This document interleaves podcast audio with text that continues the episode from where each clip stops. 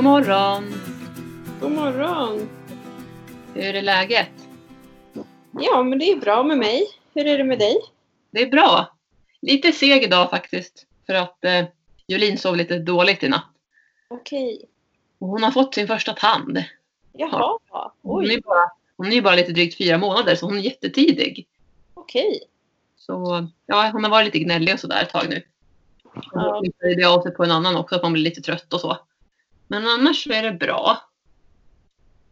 Det är måndag idag ju. Ja, ny vecka.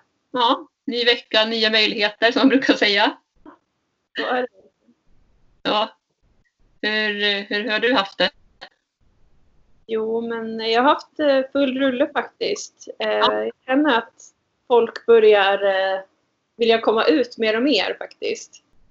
Det är mycket lektioner och, och folk som hör av sig och vill att jag kommer ut och hjälper dem. Jag har en, en person som till exempel vill ha hjälp med lite utbildning eller inridning av sin häst som har haft långt riduppehåll. Och, ja, Mm. men det är nytt som händer faktiskt. Är det lika för dig? Ja, det är lika för mig. Jag har en hel del som har hört av sig också. Vi kommer och boka ridlektion och, och sådär. Och, ja, många elever som, som rider här som liksom fortsätter rida och som tycker att det är kul att kunna ha en aktivitet nu i coronatider och så. Ja. Utan att få vara utomhus och i friska Ja. luften. Och så. Ja, men det är ju, det är ju skönt att man kan vara utomhus och, och varken du eller jag har ju något ridhus hemma så att vi, vi är ju ute i alla väder. Ja. Apropå det så hade, jag, hade vi ett par ridlektioner igår på söndagen och då var det ju spöregn. Ja, vi tajma in det i alla fall för det kom ju spöregn på eftermiddagen. ja, vi skulle ut på ridbanan, vi hade gjort ordning hästarna och så. Jag frågade tjejerna, liksom, vill ni rida idag eller ska vi köra som stallfix och pyssel inne? För vi hade hästskötarkurs då. De bara, Ja. nej men vi rida idag. Så, ja men då kör vi upp på det liksom. Så gjorde vi ordning dem och precis när vi skulle komma, komma ut så såg vi de här svarta molnen som bara kom liksom, över oss. Och Ja. höjden bara öppnade sig och det bara ösregnade och vi blev helt dyngsura. ja, Hoppa upp och sådär på hästarna och Herman då, han, vill, han till och med vände sig mot grinden och ville gå in. Så han var väldigt tydlig med att vad, vad gör vi här liksom? Varför är vi ute när det ösregnar? ja. Ja. Det är inte skönt när det kommer de här störtskurarna och det känns som att det har Nej. varit så nu. När det väl har regnat har det liksom spöregnat och en skur och sen så uppehåll en stund. Verkligen. Ja. Jag, jag var också ute, blev dyngsur där i regnet. Jag fick hålla på och jaga hästarna och sätta på tecken och sånt. Och sen, ja, jag hade också en ridlektion igår, men vi klarade oss precis ifrån regnet, så det var skönt. Ja. Vilken tur då. Annars är ju det, för en del personer så blir ju det ett hinder. Alltså att, att det inte är lika kul att rida och så känner man att jag kommer bli blöt och Mm, Nej. så blir man lite bekväm av sig tror jag. Precis. Jo, men det är ju så. Det finns ju faktiskt inget dåligt väder, bara dåliga kläder. Visst, det låter väldigt klyschigt och liksom så, men det stämmer faktiskt tycker jag. Alltså klär man sig bara bra så, så är det faktiskt inte helt så farligt. Nej. Sen beror det på vad man ska rida. Jag kan tänka mig om du rider en distanstävling eller verkligen ute och galopperar i skogen liksom långt. Det är klart att det inte är så kul om det kommer ösregn förstås inte. Men är man ändå kanske på en ridbana eller närheten av stallet så, så man ändå kan gå in hyfsat när man känner att men nu, nu blir jag för kall eller vad det nu kan vara. Så är det inte hela världen faktiskt. Nej. Det, Det kan vara lite piggande också faktiskt med det här regnet som kommer. ja, Skämt åsido. ja, men det, är- det är ju bra för naturen. Det blir Ja. bra. Precis, jag tänker så också. Tänk när vi hade det här för två år sedan när det var så torrt. Ja. Då var ju maj otroligt varm. Jag kommer ihåg för vi byggde vårt attefallshus med mitt kontor Mm. Den sommaren. Och jag tror att det var ju liksom precis i valborg vi började gräva och så för, för grunden och det. Och sen så stod vi här. Det var ju början på maj har jag för mig i alla fall att det var. När det var så här riktigt gassande och värmen bara kom som en sommar. Det var liksom sommarvärme redan i maj då ju. Mm. Ja. Det var ju lite väl då. Sen blev det den här torkan och det som, som alla vet om. Mm. Ja, vi hoppas att vi slipper det nu. Ja.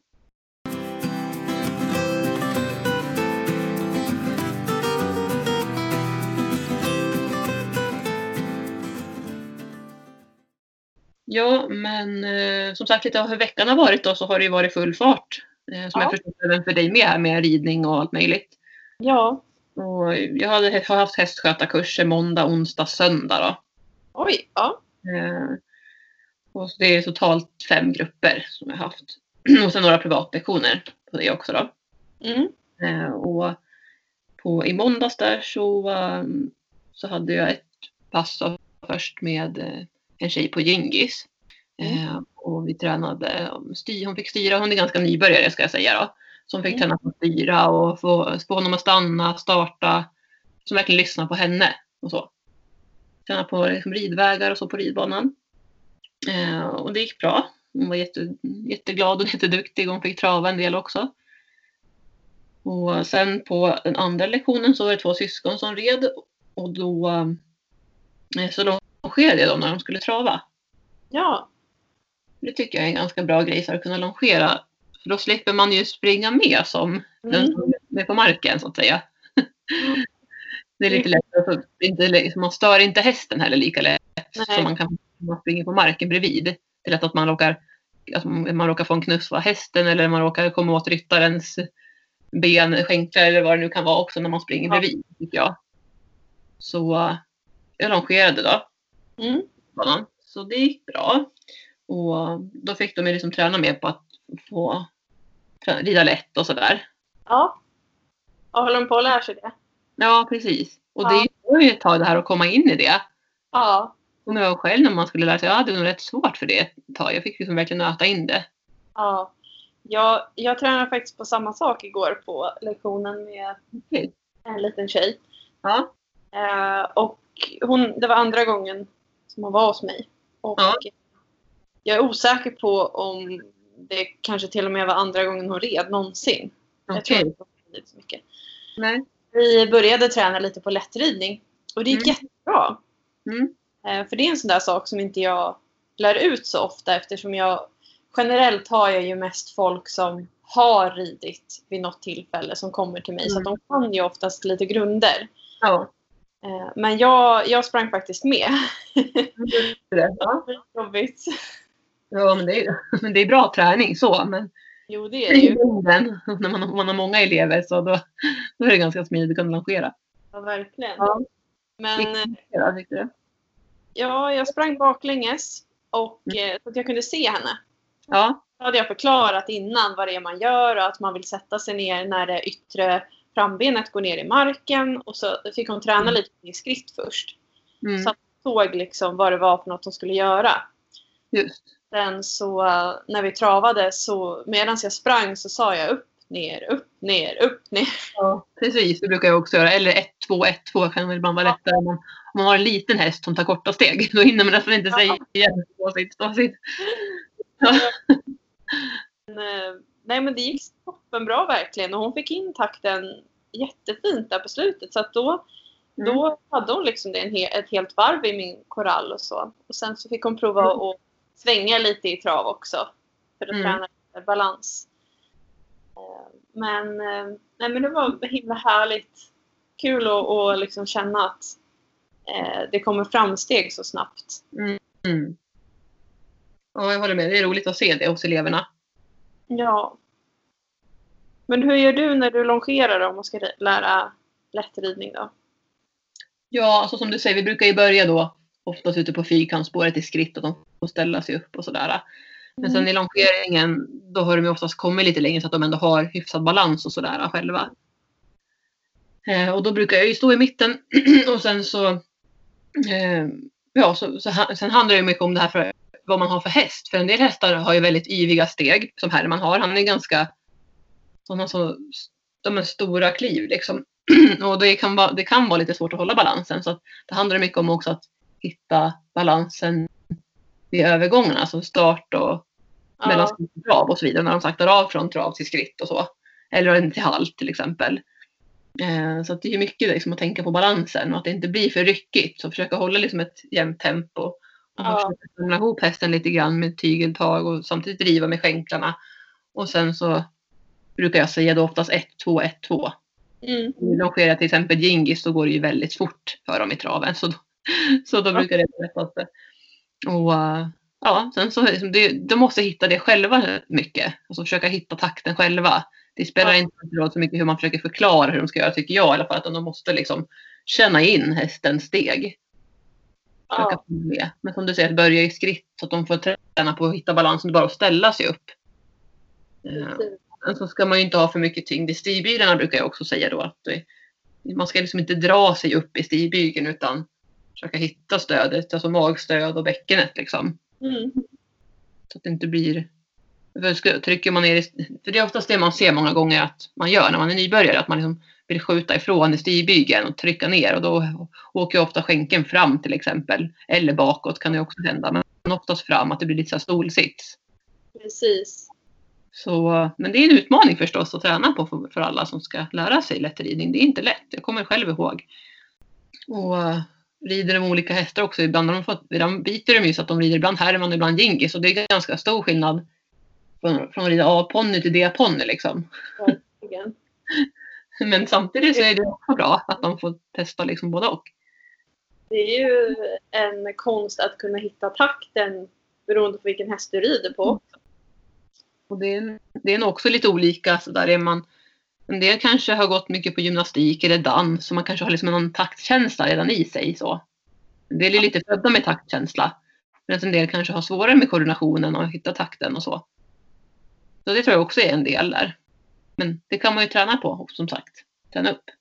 Ja, Hur gör du då?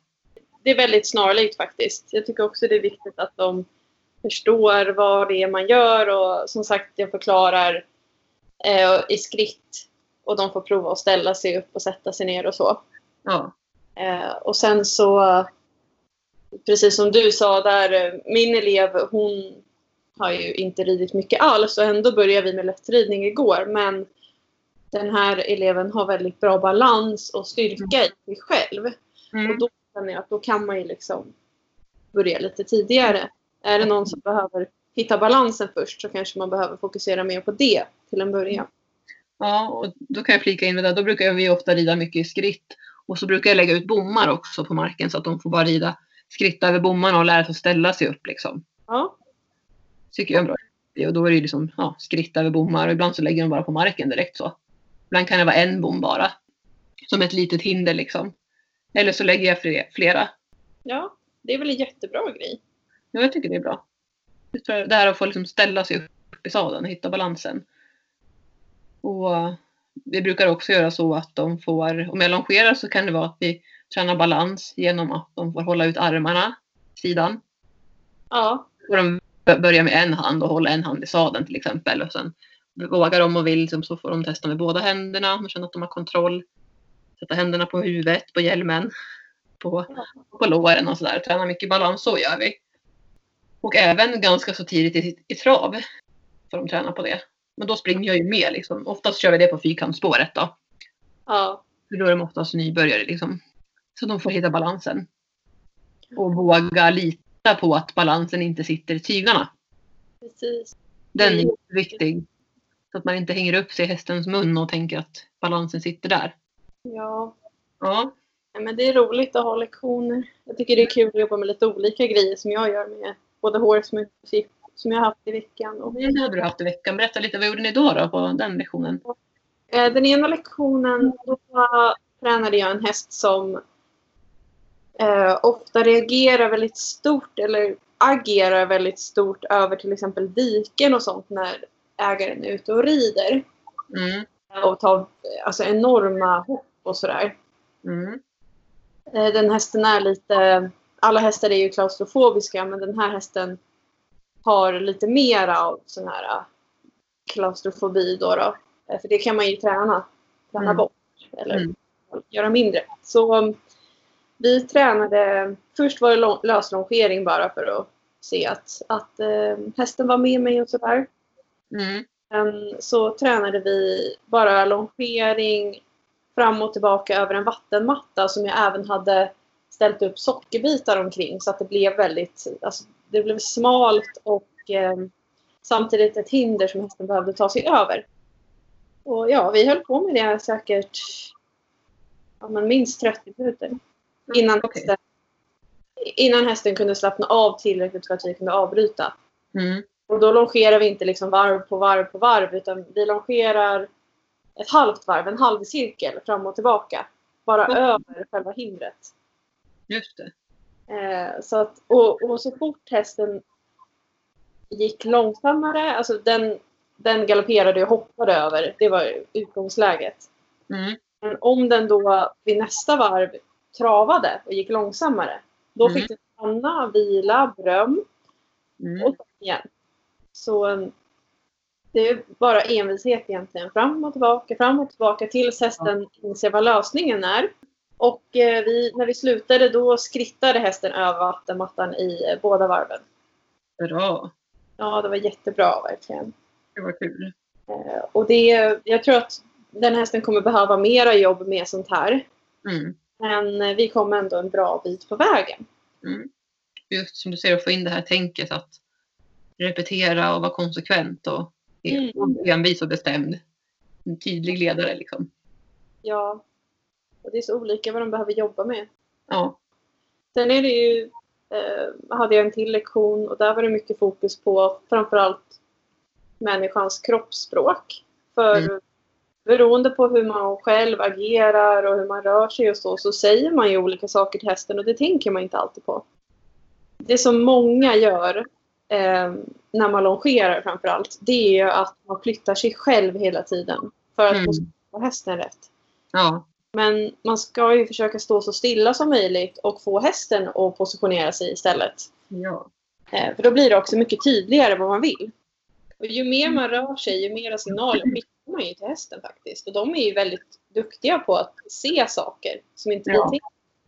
De läser ju av väldigt snabbt. Ja, Som du säger, det är inte alltid man tänker på kanske ens att man gör någonting. Som signalerar någonting till hästen. Som man kanske inte hade tänkt sig. ja, En sak som, apropå det här med att eh, ja, men, hur man liksom närmar sig hästen och kommunicerar. Så till exempel när man kommer in till Gingis i boxen. Om han, vi säger att han har nu stått i sin box ett tag och så kommer man in där och ska sköta honom eller börja borsta eller vad det nu kan vara.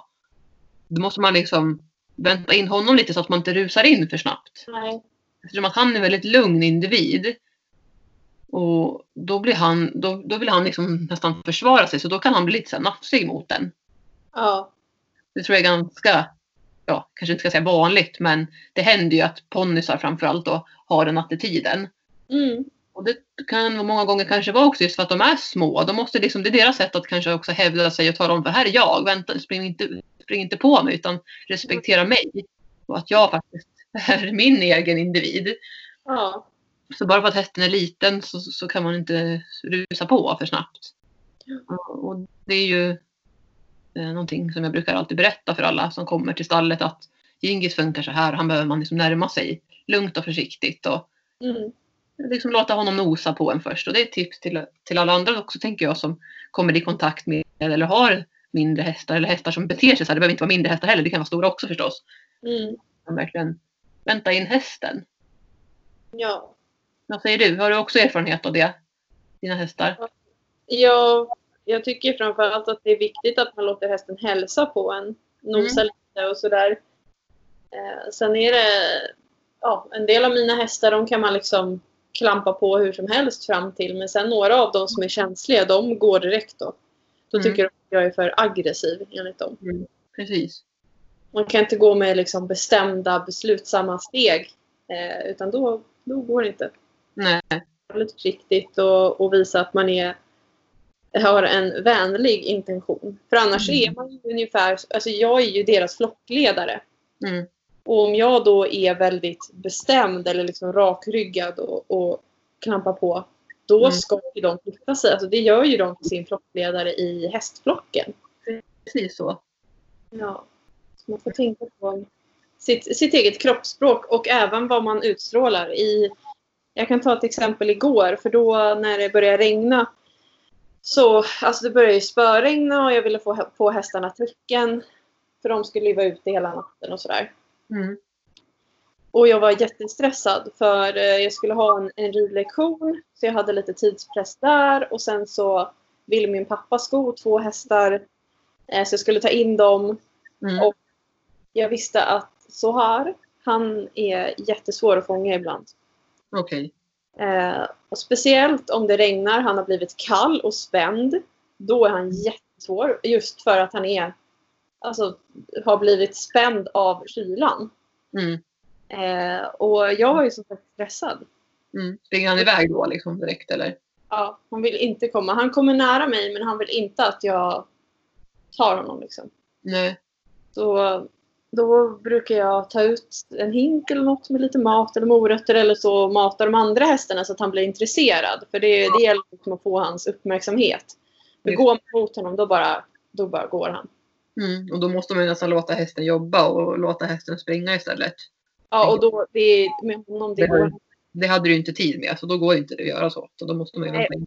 eh, Då måste jag nog vara i en rundkorall eller någonting. För att i min hage, han bara springer, springer, springer. Det finns inte en chans. Det ja, kanske om jag ger det liksom fem timmar. Mm. Eh, men det har jag aldrig provat. Jag, Nej, det gör du rätt i. Liksom, dels har du ju flera hästar i samma hage också de stissar kanske upp varandra och så blir det ännu värre. Liksom, och då får den inte fokus på dig heller. Plus att en stor hage så är det ju i stort sett omöjligt för du är inte, du är inte lika snabb som hästen. Nej, Så då är det bättre att försöka hålla sig på en liten inhägnad. Eller om man kanske kan ha hästen ett kort tag i en, lit, en mindre hage bredvid de andra. ja, Det skulle också kunna vara ett sätt om man vill liksom försöka träna på det där att de ska komma. precis. Mm. Men grejen med så här är att han kommer alltid och vill gosa och är jättegosig och så. Men inte om man har en dålig en utstrålning. Det ligger ju hos mig. Mm. Eller den som hämtar honom liksom. Och jag visste ju det redan innan. Mm. Så, men jag gjorde så att jag plockade in de andra hästarna. Mm. Och då när jag kom, då gnäggade han och så kom han och så bara oh, Ja. vill jag gå in.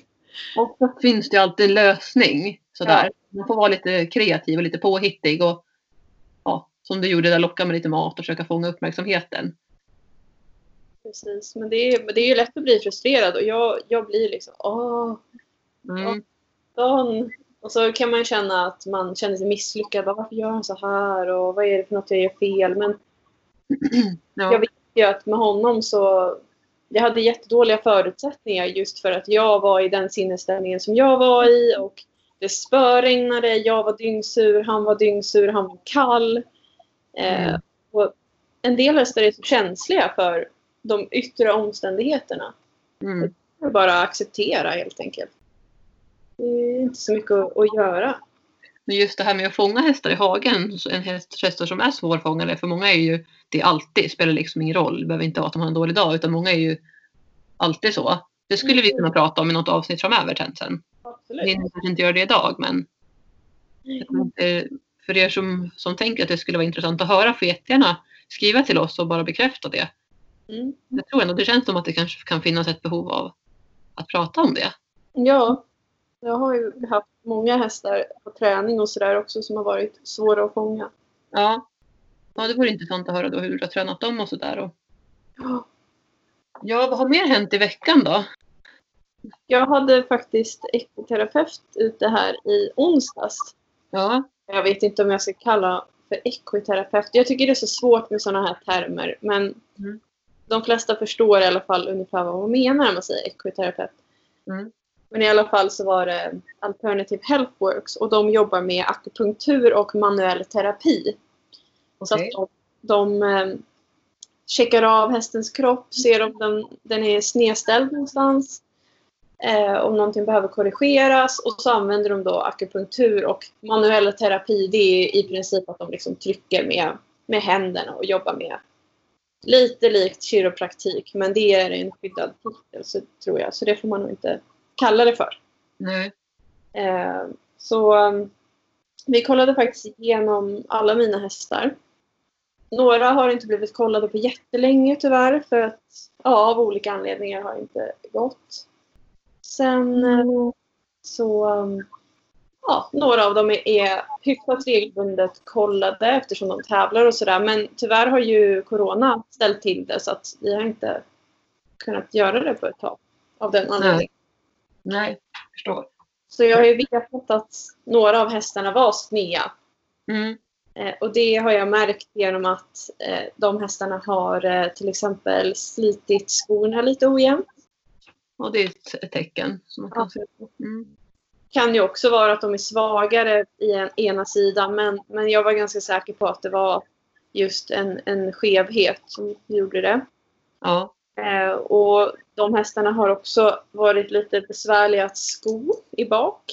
Eh, också ett, ett ganska tydligt tecken på att de kan ha problem med balansen eller att det liksom tar emot någonstans. Och det var ju så att de hade den ena hade ett framåtroterat bäcken. Bäckenet var lite mera framdraget åt vänster. Och eh, då får hästen svårt för vänstergalopp och det hade den också. Mm, just det. Ja. Sen, eh, ja, den, den, någon av de andra var lite snea i, eh, ja vad ska man säga, de var, de var lägre, höftknölen var lägre på ena sidan än på den andra. Mm. Bäckenet tippat åt ett håll då. då. Mm. Och sen var det väl någon, någon liten snedställning i manken på två hästar. Men lätt korrigerat. Mm. En, en, fråga kring det. Liksom, vet du, har de varit så en lång tid eller är det någonting som har kommit här nu sen sist innan du hade någon ute hos dig för att kolla hästarna? Eller vet du liksom? Eh, jag har faktiskt ingen aning. Eh, jag postade ju om det här i min forumgrupp för stallet och då blev alla så här, oh, men oj, vad, vad ska jag göra för att, undvika det här och så. Men det som jag sa till dem, att de här sakerna är extremt små grejer om man tänker på hur otroligt mycket mina hästar belastas. Ja. Med antalet timmar, antalet mil, olika mm. ryttare och sådär. Mm. Så de flesta hästarna och människorna har ju någon liten defekt i kroppen. Ja. Precis, jag tänker precis på det eftersom att vi går den här online-träningen som jag nämnt tidigare i, med liksidighet. Så. Ja. Jag blir verkligen medveten att ja, för det första alla är vi olika men att man kanske har en mer dominant sida eller att man lutar sig lite åt höger eller vänster eller vad det nu kan vara. Att man är lite sned. Man kanske har lite längre ben eller vad det kan vara. Eller att eh, axlarna är mer framåtroterande liksom. Ja.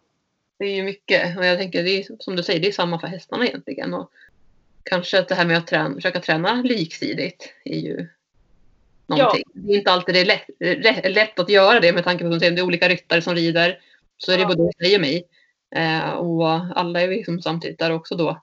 Det kan ju vara att en ryttare är lite sned till exempel och då belastar man ju den ena sidan med på hästen vilket gör att hästen i sin tur blir sned. Ja, eh, och det är ju precis som du säger, det handlar mycket om att man ska träna rakriktning och böja och ställa åt båda hållen. Och mm. För sig själv också så det är klart att man påverkar ju hästen med sin egen kropp. Mm. Eh, och jag vet att jag har ett bäcken som gärna hoppar snett. Och det gör det liksom kanske inte varje år, men vartannat eller vart tredje. Och så känner jag att nej, men nu har jag nog blivit sned igen. Och jag tror att har man haft en snedhet eh, och musklerna är vana vid att dra åt ett visst håll. Mm. Då, det, kommer ju liksom, det sitter ju där i muskelminnet. Det gör ju det. Så är det ju för hästar också. Så att då kan man behöva korrigera det ibland. Mm. Mm. Och det är jättebra att det finns den hjälpen att få. Verkligen. Jag tänker att det kostar väl en hel del också. Framförallt när man har många hästar och liksom den biten att Ja. Det kanske inte alla som har den möjligheten tänker jag. Att eh, ta ut eh, någon så ofta som man vill och behöver. Så är det Men det är ju som med allt annat. Typ, ja, jag ska till tandläkaren nu i veckan med, med bullen igen. Ja. Och det kostar ju mellan 2 och 4 tusen ungefär per gång. Ja. Det är enorma mängder pengar för jag har varit där mycket nu. Eh, mm. Men samtidigt så jag får ju inte ut hans fulla effekt om han mår dåligt för att han har dåliga tänder eller dålig kropp eller sådär. Så att, Nej, och det kan ju resultera i ännu värre skador. Ja. Så, som blir ännu högre kostnader i framtiden. Så det är alltid bra. Vi har ju pratat om det här med hållbarhet och förebygga och så här. Ja. Göra det mm, så snart man kan. Och det är samma som vi har nämnt med sadlar också som jag har köpt massa nya och det, jag har haft massa ångest över ekonomin som inte alls har varit bra efter det. Jag har haft jättedåligt med pengar men det, ja, det var ju nödvändigt. Och det är ju så, ibland har man mycket utgifter på en gång. Man mm. kan ju försöka att sprida ut dem lite mer över året men eftersom jag har så många hästar så blir det oftast att de kollas ungefär samtidigt. Och så mm ja. samtidigt också. Precis, men man kan ja. faktiskt tänka om lite där och tänka att man kanske ska kolla någon häst i början på ett år och någon häst i slutet på ett år. Så att man ändå har byggt upp en liten buffert med pengar.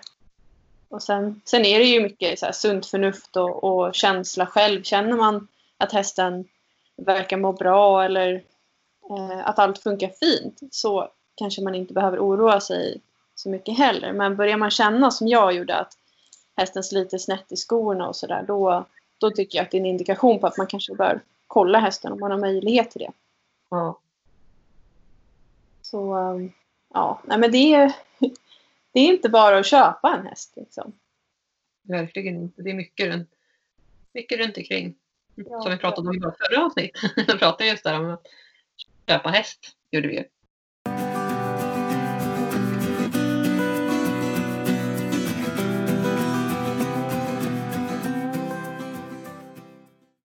Vad är det mer som har hänt i veckan? Ja, jag har um, haft... Ja, det ska jag säga att Monne, min travarstoet som jag hade, hon Ja. i fredags. Ja, hur gick det? Ja, det är så här att travare, de har en speciell försäkring Mm. när de är ja, i travträning och det är, den har reservation så att den täcker inte hältor. Okej. Utan ja, blir hästen halt som är orsakat av en sårskada eller något annat, då, Mm. då täcker det. Men Mm. annars om den blir ha- halt i träning eller så, då, då gäller inte försäkringen och det är ju inte jättebra. Nej. Så eh, jag höll på och roddade lite med det där och försökte ta reda på vad behöver vi göra för att det är inte bara att ändra försäkringen om hon ska bli ridhäst. Nej. Utan då visade det sig att jag var tvungen att genomföra en full veterinärbesiktning. Och det är då böjprov och det är ju trava upp på rakt spår och longering och det är så här undersökning av eh, slemhinnor och hjärtat. Bara lyssna på det då. Och sen kolla tänderna och allt möjligt. Så det var en rejäl besiktning som behövdes. Mm. Och jag blev ju direkt lite så nervös för böjprov har jag ingen bra erfarenhet av. Eh, speciellt inte på före detta travhästar. Nej. Hon är ju åtta år, nästan 1,70 cm hög och har travtränats hela livet. Så att de flesta travhästarna har ju någon känning. Mm. Men eh, hon fick inte en enda anmärkning på hela, alltså inte under hela besiktningen. Det var liksom bara utan anmärkning på allt. Det var bra. Ja, det, ja, jag blev så glad. Och även för köparens skull också. Det var skönt att veta också liksom. Ja. Men det, de en bra grund att stå på och vet liksom ja, då. Mm. så, um, ja, men där, där kände jag mig lite stolt också att, att jag hade en, en eh, så pass gammal för att vara travhäst då. Eh, Mm. Som är i så fint skick. Så Ja. jag att träningen hon har fått här hemma har varit väldigt bra i alla fall. Det har inte slitit på henne liksom. Nej, vad bra. Ja, För dig så här efteråt nu när du har en häst mindre och hon har blivit såld. det, det kändes lite jobbigt när hon skulle åka i fredags för då Det jag. kände jag tycker om henne väldigt mycket. Men jag visste ju att det är ett fantastiskt hem och sådär. Så att nu känns det jättebra. Ja. Och vi har haft lite kontakt och jag har fått lite filmer och bilder och sådär. Mm. Men det känns, på ett sätt känns det lite skönt att ha nio hästar. Mm. Eh, och, Nu är det på, på ental igen här, inte på Ja. två. eh, men eh, ja, i, i lördags då eh, släppte jag ihop hästarna med Ja. ja, hennes travarkompis, Toppis, Topover. Han, eh, han fick gå in tillsammans med resten av flocken. Så att jag har ju haft två hagar men nu har jag nu då öppnat båda så att båda hagarna är en nu. Ja. Så jag släppte ihop alla, alla nio hästar tillsammans då. Mm. Och eh, det, gick, det gick över förväntan. Jag släppte in dem som jag brukar göra i, i grupper. Då. Så jag hade först tre hästar och den, eh, den nya i flocken, Toppis. Ja. Och sen så släppte jag in successivt fler och fler då. Så att Mm. det inte blev alla hästar på en gång. För då kan det bli stökigt tycker jag. Har du någon tanke om de- tre som du valde i början där? Hur, tänker du något speciellt då eller tar du bara random eller har du någon plan? Eh, flockledaren och den som är tvåa i rang. Ja. Just det. Han får att de- veta vad som bestämmer. Smart. Jag tycker också att resten av flocken kan bli lite vilsen om man tar bort ledaren därifrån när det kommer en ny häst. Så Ja. jag tycker det är taktiskt att göra så. Mm, det är smart. Och sen hade jag även med schaman i den första gruppen. Och schaman är väldigt snäll. Och Mm. aha, alltså han gör aldrig något mot en annan häst. Så att han är helt okomplicerad. Eh, så det är ju snarare att Toppis, den nya då, han, han var lite tuff mot schaman bara. Men då vet jag ju att de, de som är högre i rang kan ju också skydda sina undersåtar. Så känner jag mig lite bekväm med det också. Ja, vad bra. Ja, men eh, det, det, det mest eh, spektakulära som hände var ju typ att hästarna sprang runt och bytte hage fram och tillbaka för att de tyckte det var jättekul att det var en ny öppning. Liksom. Just det. Ja. Så eh, det var inte så mycket eh, uppståndelse över att det, det kom en ny häst utan det var liksom, oh, hagen har blivit större. Större. Jag Ja, tänker, de har ju alltid stått varandra, alltså de står ju nära varandra, de står ju precis i hagen intill. ja, Så ändå lite koll. Sen kanske ni brukar rida ut ihop eller? Brukar det bli? vi tränar ju alltid tillsammans. Så att, Så de känner ändå varandra lite grann. Men det är klart att det är just de ska göra upp i hagen som är, bestämmer. ja, Men många gånger så vet de redan om det för de som är ranghöga brukar ändå liksom ha övertaget ändå. exakt. Det är alltid lite spännande med insläpp och sådär. Men det måste vara kul också här i känsla att kunna ha alla nio hästar i samma hage. Ja, jättehärligt. Både för dig men också tänker för hästarna så måste det vara väldigt Ja, Alltså, det är klart att det är konflikter och sådär tänker jag ibland med mellan hästarna. Men alltså, det är ändå en naturlig miljö för hästar att få vara i en stor flock. ja, det är det. Och det som de gör är ju att de biter varandra, biter sönder tecken. Ja, Det är det. ja, Jag hade i lördags hade vi en städdag här. Vi höll på i, i jag tror det är sex eller sju timmar och städade stallet. Och, ja, och då var en av grejerna som vi gjorde faktiskt att vi sydde ihop en del tecken som var trasiga. Mm. alla dina hundra tecken. Har, du Ja, hunnit, har du hunnit räknat dem? Nej, det har jag inte gjort men det, det var minst 30 stycken som var trasiga. Ja, det vet jag. Det är ett avsnitt. Ja, Eh, Ja, vi har lagat kanske fem stycken eller sex Ja. stycken. Det tar tid. Vi, vi har sytt för hand, ska jag säga. Så oj. är tidskrävande.